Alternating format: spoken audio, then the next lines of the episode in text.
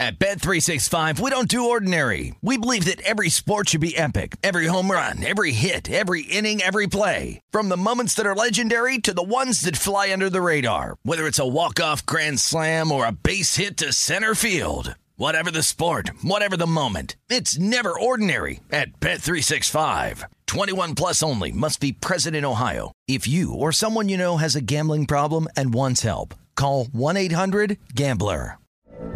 From BBC Radio 4, Britain's biggest paranormal podcast is going on a road trip. I thought in that moment, oh my God, we've summoned something from this board. This is Uncanny USA. He says, Somebody's in the house, and I screamed. Listen to Uncanny USA wherever you get your BBC podcasts, if you dare.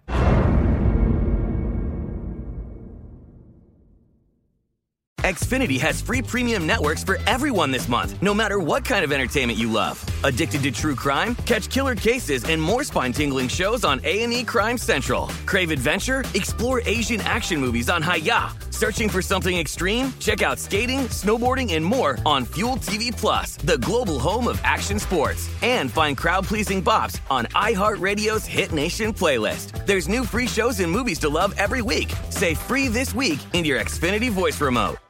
Countdown with Keith Olbermann is a production of iHeartRadio.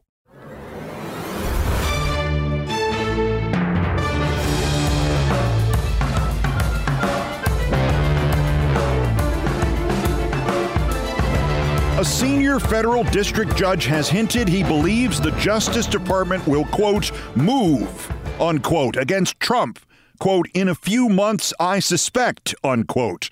This is the most intriguing comment yet about the special counsel's investigation of Donald J. Trump.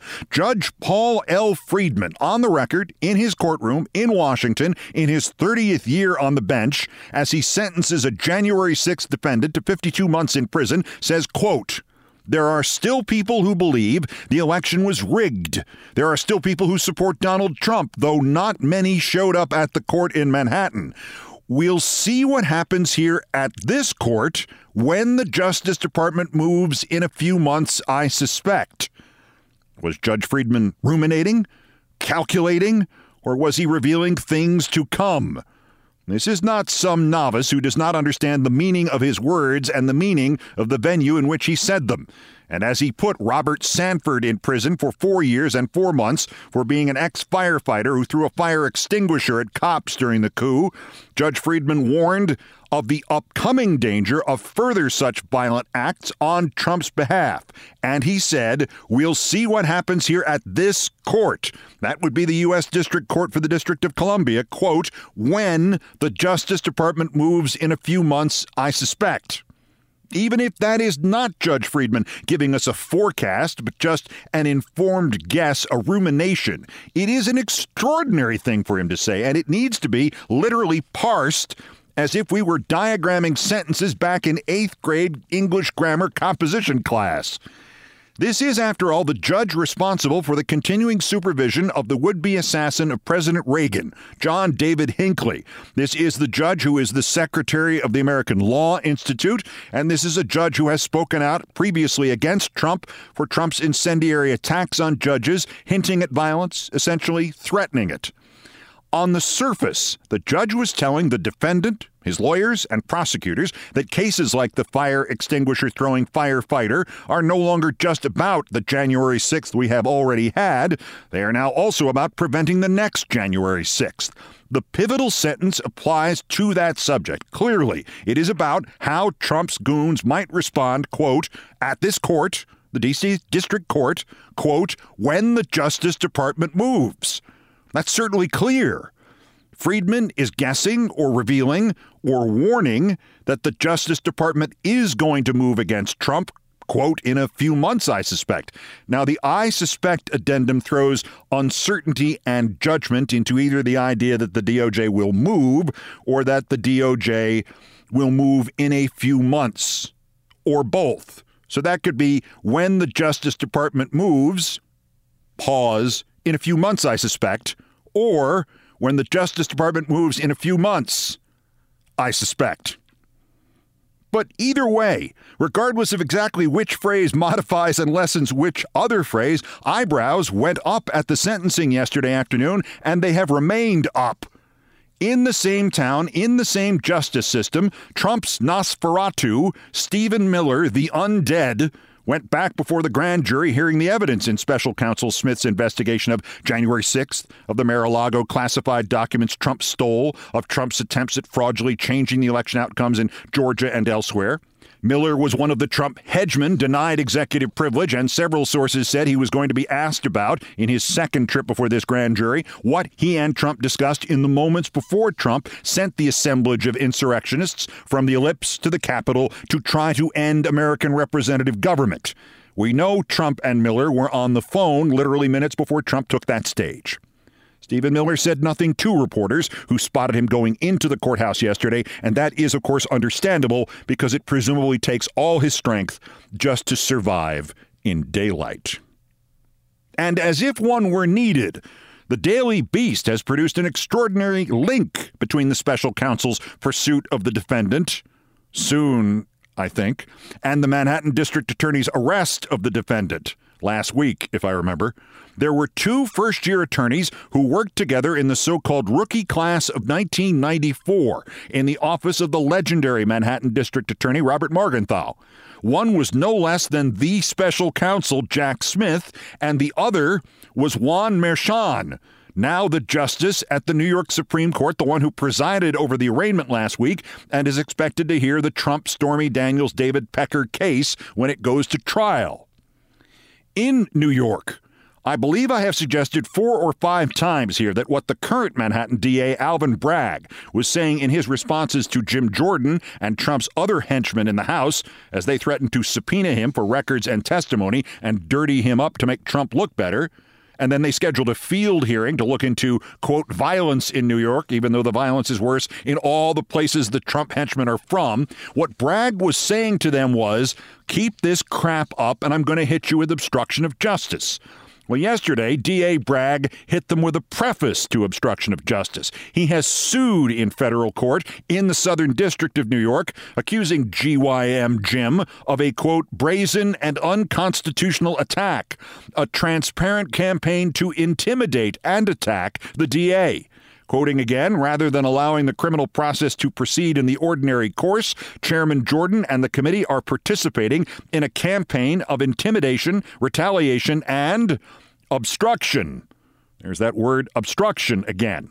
Bragg is getting a court to rule that he does not have to testify and that Jordan should STFU.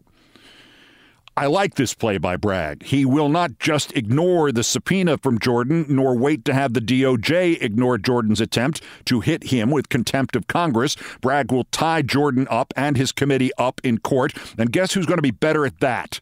A fifth rate congressman from Lima, Ohio, or the DA of Fun City?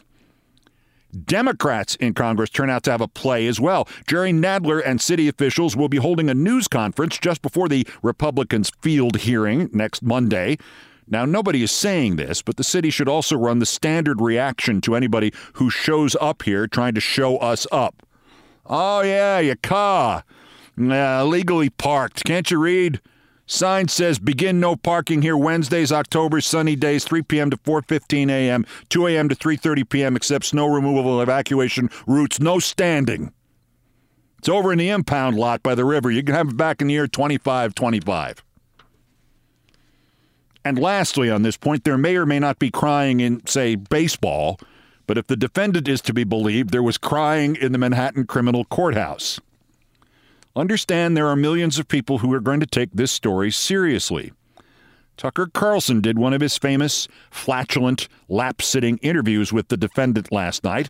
It is good they pay Tuck that much for these things. I'm sure the cash will come in handy for him in hell. In this interview, well, it's not an interview, it's nodding practice. The hallucinating, abnormal would be dictator, the defendant, laid on all the schmaltz he could in recounting his arrest, arraignment, and release here last week and how the staff at 100 Center Street in Manhattan treated him. It has everything but the word sir in it. Quote, They were incredible. When I went to the courthouse, which is also a prison in a sense, they signed me in, and I'll tell you, people were crying, unquote. People always cry in front of Trump. At least Trump says they do, or thinks they do, or lies that they do. Quoting again, people that work there, professionally work there, that have no problems putting in murderers, and they see everybody. It's a tough, tough place. And they were crying. They were actually crying. They said, I'm sorry. People were crying, they were crying, they were actually crying. They said, I'm sorry. On this quote parsing edition of the Countdown podcast, think about what the construction sounds like in that pathetic statement. Or more correctly, who it sounds like. Quote, there was this icicle and it fell off the garage and it hit me in the eye and it, and it hit my cheek and it broke my glasses. Little Ralphie in a Christmas Story, written by Jean Shepherd, Leigh Brown, Bob Clark, 1983. Little Ralphie is in the third grade. They signed me in, and I'll tell you, people were crying. People that worked there, professionally worked there, that had no problems putting in murderers, and they see everybody. It's a tough, tough place. And they were crying. They were actually crying. They said, I'm sorry. You know, maybe they actually were crying listening to that clip and reading that Trump quote, if I had to stand in front of him and hear him say that shit, I'd start crying too.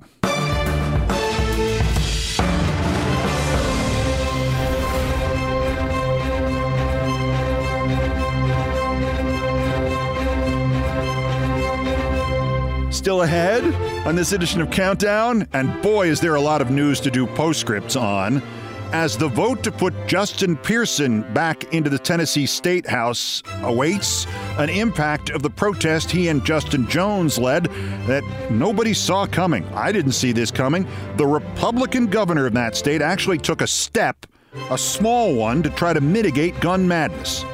The latest on the really pressing need we must defund Clarence Thomas.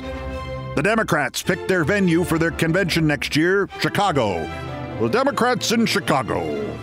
The Democrats in Chicago again. What could possibly go wrong? And in things I promise not to tell, talk about things going wrong just because 23 year old Keith could have 40 beers in one day does not mean that 23 year old Keith should have had 40 beers in one day. A harrowing tale in which I still don't quite understand how I not only survived, but was at work on the air on radio at 5:30 the following morning. That's next. This is an all-new edition of Countdown.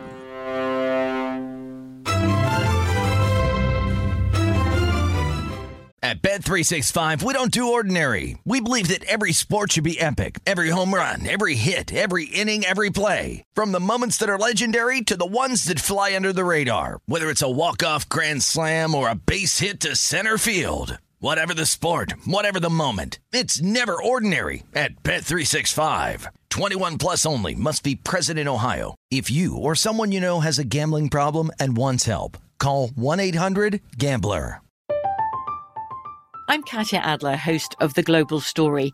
Over the last 25 years, I've covered conflicts in the Middle East, political and economic crises in Europe, drug cartels in Mexico. Now I'm covering the stories behind the news all over the world in conversation with those who break it. Join me Monday to Friday to find out what's happening, why, and what it all means. Follow the global story from the BBC wherever you listen to podcasts.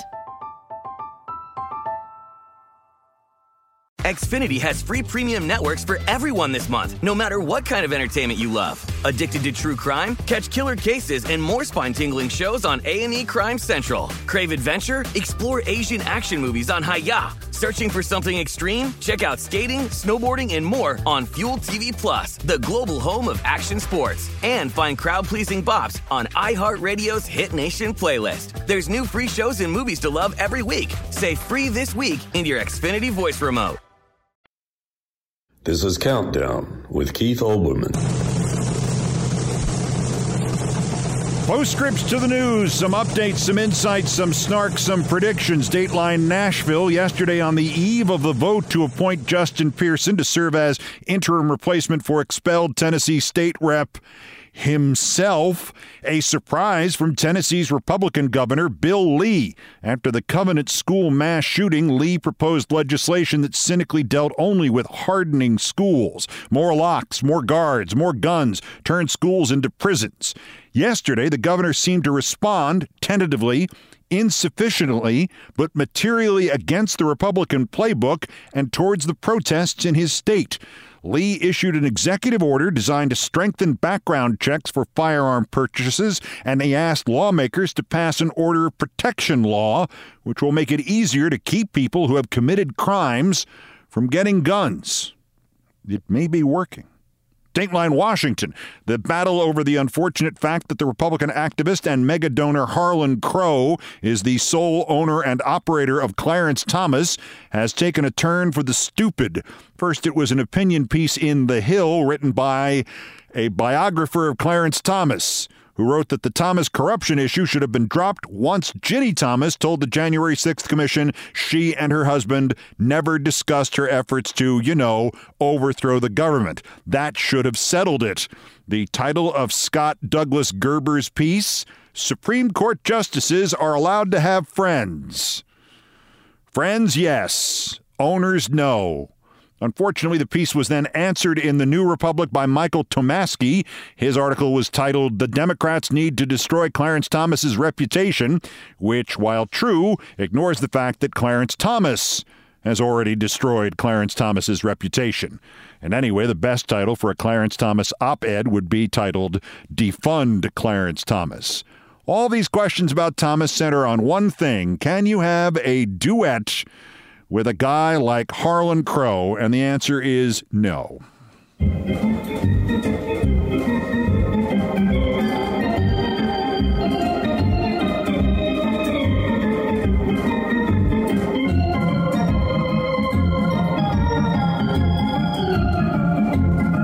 Thank you, Nancy Faust. Dateline Wilmington, Delaware. Jury selection set to begin tomorrow in the $1.6 billion defamation suit against Fox by Dominion Voting Systems. Judge Eric Davis of Delaware Superior Court has narrowed what each side can bring up about the other. Dominion cannot raise the issue of January 6th. Fox cannot argue that it televised its lies about Dominion on the idea that, regardless of whether they were true, they were newsworthy. That is the exact premise of how Fox has operated since 1996. We're not saying it's true, we're just saying it happened. Dateline Chicago, that is where the 2024 Democratic National Convention will occur, August 19th to 24th. Used to be a regular thing for both parties to convene in Chicago. The Republicans met there 14 times, but not since 1960. The Democrats went 10 times, ending in 1956. It's not hard to figure why. When travel was mostly or exclusively by train, Chicago was basically the midpoint of the country. Then came the airplane and the Democratic Convention of 1968 and the police riot against anti war protesters. There has been only one convention by either party there since the Dems in 1996 when Bill Clinton was a lock for renomination. Dateline Washington How will the Democrats approach Trump as a campaign issue? Whether or not he is the nominee by the time they get to Chicago. The David Brock Democratic group Facts First USA says that Trump's arrest has clarified what the Democrats should do, that it gives the party, quote, a perfect opportunity to further tie House Republicans to the MAGA extremists of their party. The Trump indictments ultimately stand as an indictment of House Republicans and their efforts to shield Trump and other lawbreakers, unquote. I think David Brock has it nailed when he says that a key to the campaign at the national, local, and state level is to play Republicans who defended Trump or tried to stay silent as, quote, siding with criminals. Siding with criminals. As a caveat, David Brock once paid me to give a fire and brimstone speech to one of his fundraising meetings. As an aside, this was the speech I gave outdoors in Florida on the eve of the 2017 inauguration. The speech actually earned me a standing O and some converts, but this is the literal truth. I was apparently so radical and not what they expected that at certain moments early on in the speech, when I paused, The audience was so shocked by some of my suggestions about the need for metaphorical war against the GOP and Trump that the audience was completely silent. And since we were outside, I could literally hear crickets. You do not really know what the phrase you could hear crickets means until you are giving a speech and you literally hear crickets.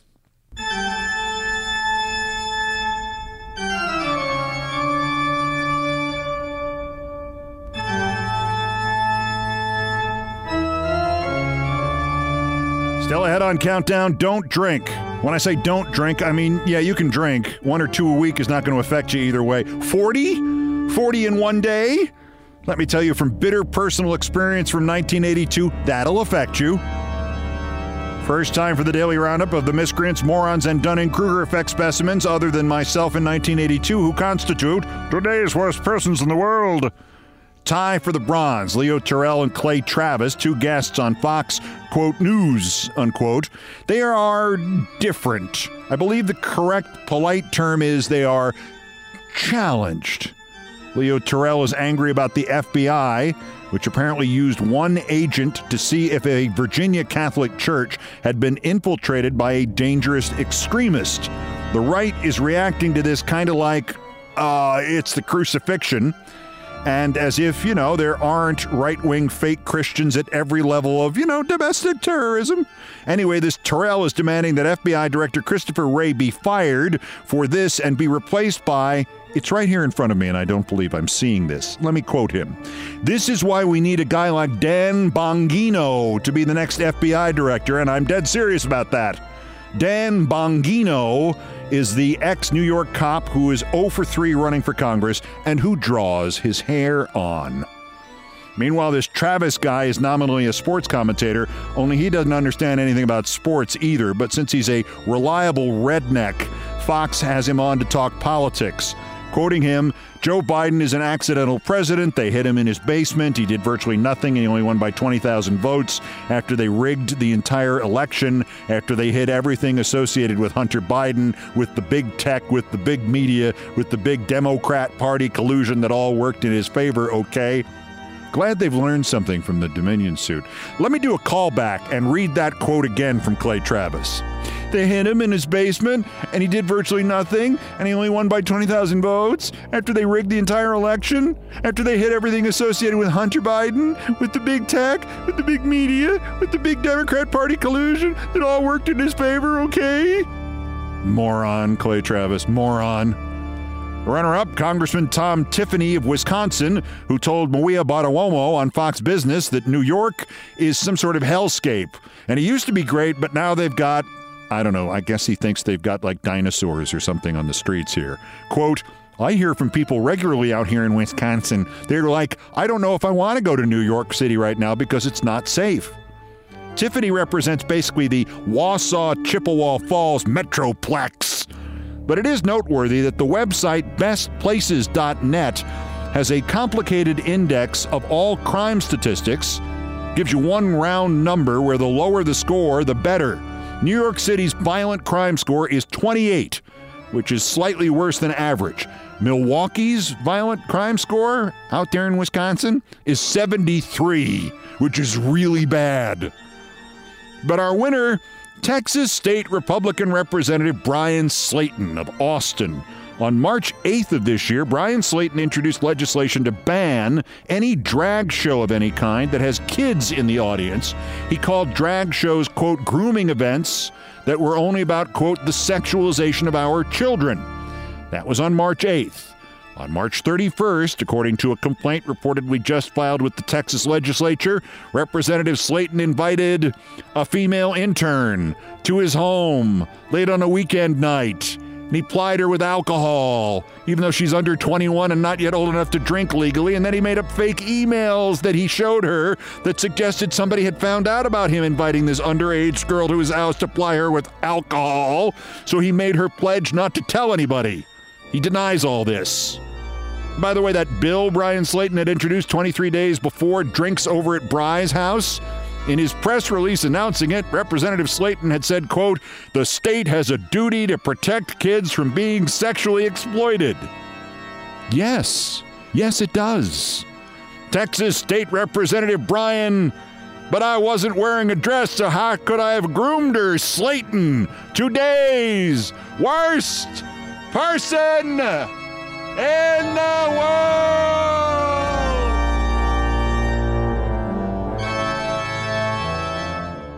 At Bet365, we don't do ordinary. We believe that every sport should be epic. Every home run, every hit, every inning, every play. From the moments that are legendary to the ones that fly under the radar. See for yourself when you sign up today and get $150 in bonus bets when you bet just $5. Whatever the sport, whatever the moment, it's never ordinary at Bet365. 21 plus only must be present in Ohio. If you or someone you know has a gambling problem and wants help, call 1-800-GAMBLER. Terms and conditions apply.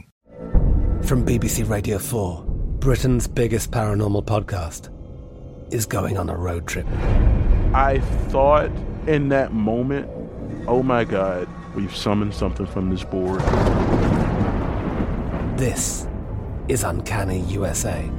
He says, Somebody's in the house, and I screamed. Listen to Uncanny USA wherever you get your BBC podcasts, if you dare.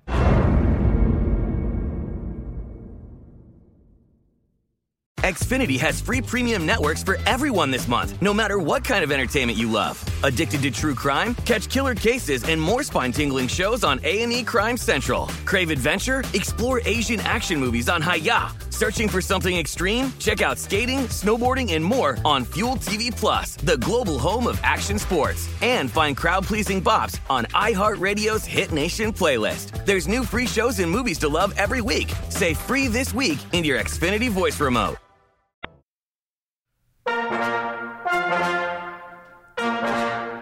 Still ahead on Countdown? Sure, 40 beers in one day from like 2 p.m. to 10 p.m. sounds like a lot. On the other hand, I came from a long line of functioning alcoholics, and this was 1982, so a harrowing story I hope you learned from. I sure did, and things I promise not to tell next. First, in each edition of Countdown, we feature a dog in need you can help. Every dog has its day.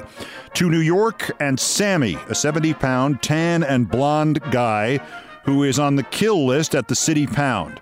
He was a loyal family dog here for four years, loved the kids in his family, loved when they took him out running in the fields, loved showing off his ability to sit, shake, spin, roll, play with them, and then in December they took him out of the house and dumped him at the shelter. He was fine at first, all those new human friends, but after four months he understands. He's been abandoned. He's now acting out with other dogs, and they're going to kill him for it. Jesus, when do we stop killing? People, animals, the animal who is the surest sign of a benevolent God, dogs. Sammy needs our pledges to help a rescue pull him out and save him. Look for Sammy in my Twitter feeds. I thank you, and Sammy thanks you.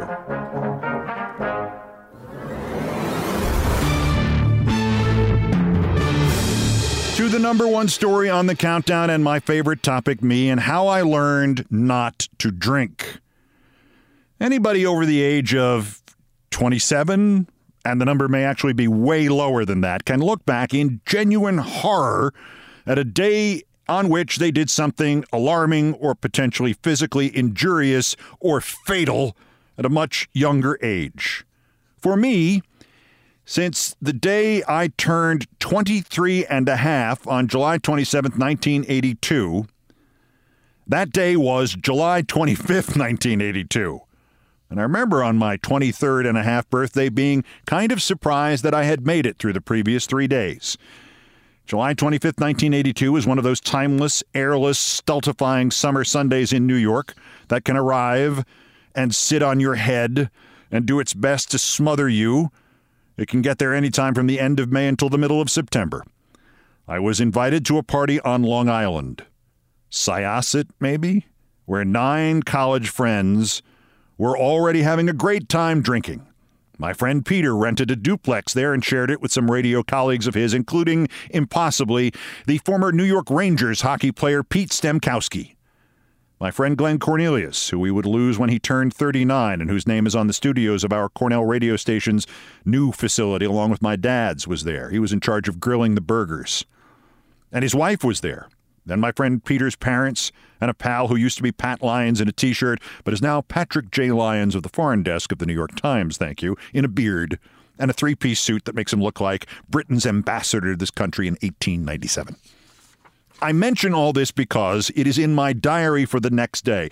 I don't actually remember it, and I don't actually remember it because it was so damn hot that I would not leave Peter's well air conditioned living room even to go grab a burger that Glenn Cornelius was fixing with expert precision. I just sat there. I just sat there and drank beer. Mind you, I didn't drink a lot in college or thereafter. I was never once carded in my life. I think I got my first bar beer at the age of 13. But as of that day in 1982, I don't believe I had ever had something to drink on three consecutive days. And I probably hadn't had anything to drink on two consecutive days more than four or five times in my life. But that day was so oppressive, so unpleasant, that I just kept drinking beer. And I did not stop from my arrival at 2 or 3 p.m. until my departure just before 10. I had a beer in my hand for seven, eight hours without interruption. In those days, if I stuck to one kind of beverage, I would neither stay obviously drunk nor would I get a hangover. I do not know how many beers I had that stultifying afternoon and evening. If I only got a new beer every 15 minutes, that would still be 28 or 30 beers. Might have been less, might have been more. My guess is it was more, closer to 40. I recall having the presence of mind to ask my friends Peter, Pat, and Glenn not merely to take me to the train station so I could get back to my apartment in the city, but to stay with me on the platform to make sure I got on the train rather than falling in front of it. I also remember them going so far as to make sure not just that I got on, but that I sat down and I recall being overjoyed at the train's air conditioning, considering that at 10 p.m. that night at the train station, it was still 90 degrees out. I'm pretty sure I splurged, and it was a splurge in those days, for a cab back from Penn Station to my home on the other side of town, even though my salary as the national sports correspondent for CNN was $26,000 a year.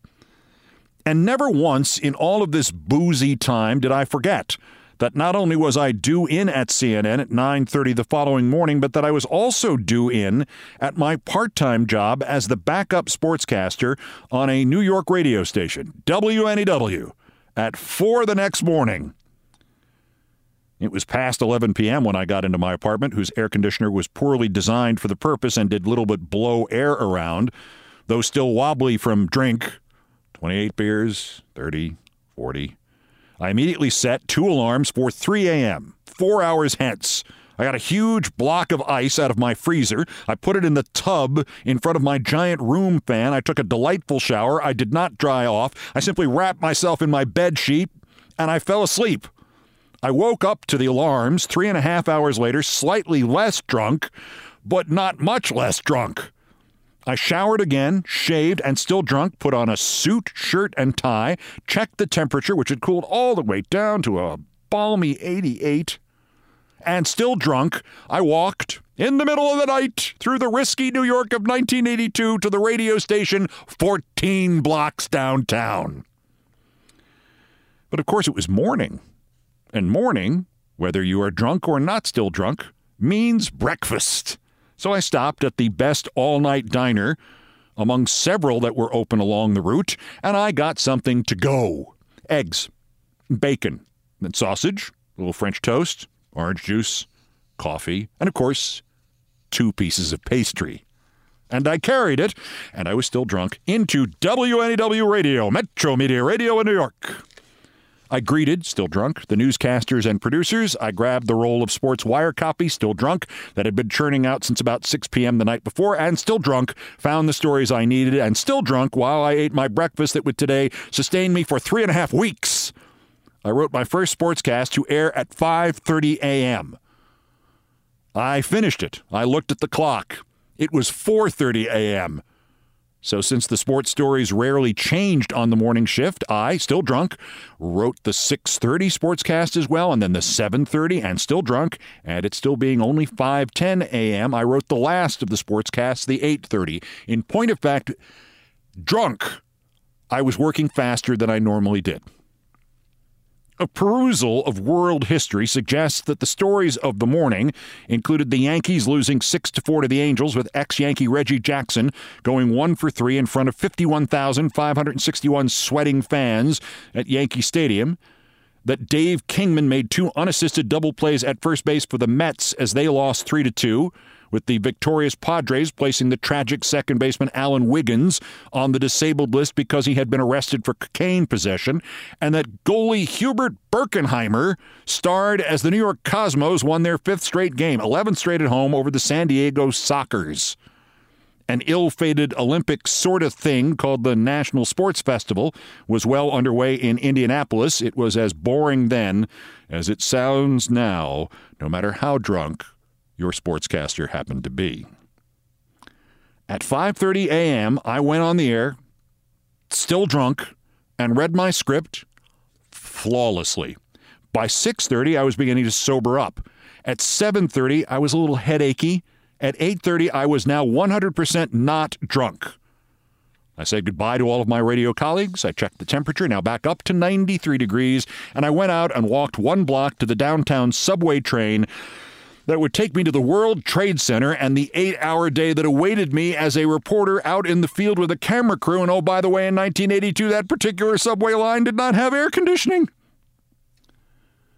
My diary entry leaves out the story that I covered that day for CNN, but it does note that I made a tape of the drunken radio sportscasts and listened that evening and enjoyed them immensely because I had no memory of researching, composing, writing, or reading them whatsoever.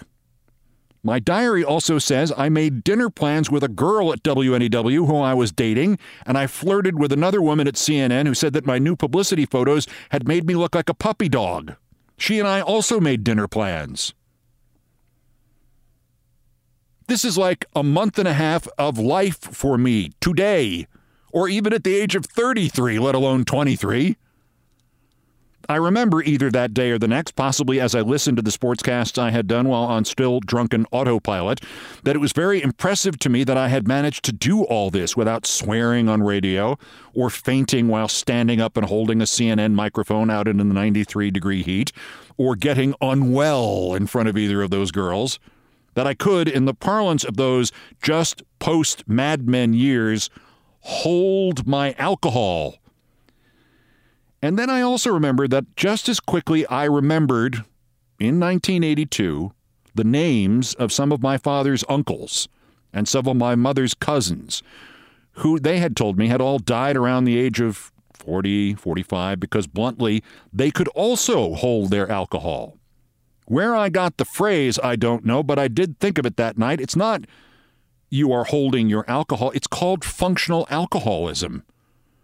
And functional alcoholism will allow you to drink 40 beers one night and then work from 4 a.m. to 6 p.m. the next. And then later, it'll come back and, you know, kill you. Since that episode in July 1982, the number of times I have had double digit drinks on one day is one. I was 37. I was going to a party celebrating what everybody else was believing was me joining their Chicago radio station, but which I alone knew management had instead decided to close that radio station and fire all of them. And before I left my hotel, I took a bunch of the hotel business cards with me because I wasn't sure I'd still be able to speak later that night. I wanted a card so I could just hand it to the cab driver. And that is exactly what happened. And legitimately, I do not believe that in all the years since then, and that's 1996, I have ever had anything to drink two days in a row. And that streak probably goes back to 1982 as well. Never have anything to drink two days in a row. And not to preach, but may I suggest that you shouldn't either.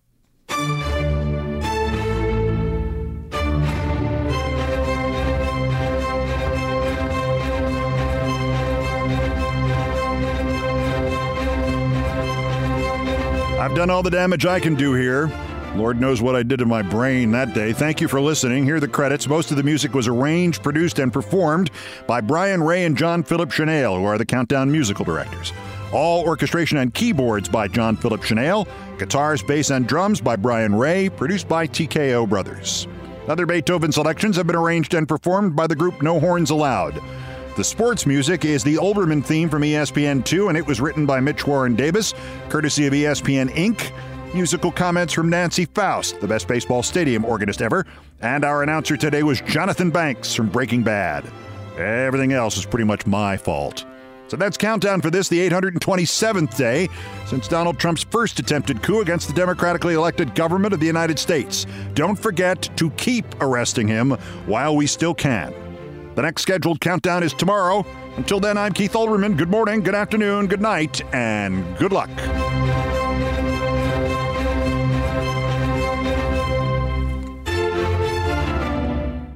Countdown with Keith Olbermann is a production of iHeartRadio. For more podcasts from iHeartRadio, visit the iHeartRadio app, Apple Podcasts, or wherever you get your podcasts. At Bet365, we don't do ordinary. We believe that every sport should be epic. Every home run, every hit, every inning, every play. From the moments that are legendary to the ones that fly under the radar. See for yourself when you sign up today and get $150 in bonus bets when you bet just $5. Whatever the sport, whatever the moment, it's never ordinary at Bet365. 21 plus only must be present in Ohio. If you or someone you know has a gambling problem and wants help, call 1-800-GAMBLER. Terms and conditions apply. I'm Katya Adler, host of The Global Story. Over the last 25 years, I've covered conflicts in the Middle East, political and economic crises in Europe, drug cartels in Mexico. Now I'm covering the stories behind the news all over the world in conversation with those who break it. Join me Monday to Friday to find out what's happening, why, and what it all means. Follow the global story from the BBC wherever you listen to podcasts. Xfinity has free premium networks for everyone this month, no matter what kind of entertainment you love. Addicted to true crime? Catch killer cases and more spine-tingling shows on A&E Crime Central. Crave adventure? Explore Asian action movies on Hi-YAH. Searching for something extreme? Check out skating, snowboarding, and more on Fuel TV Plus, the global home of action sports. And find crowd-pleasing bops on iHeartRadio's Hit Nation playlist. There's new free shows and movies to love every week. Say free this week in your Xfinity voice remote.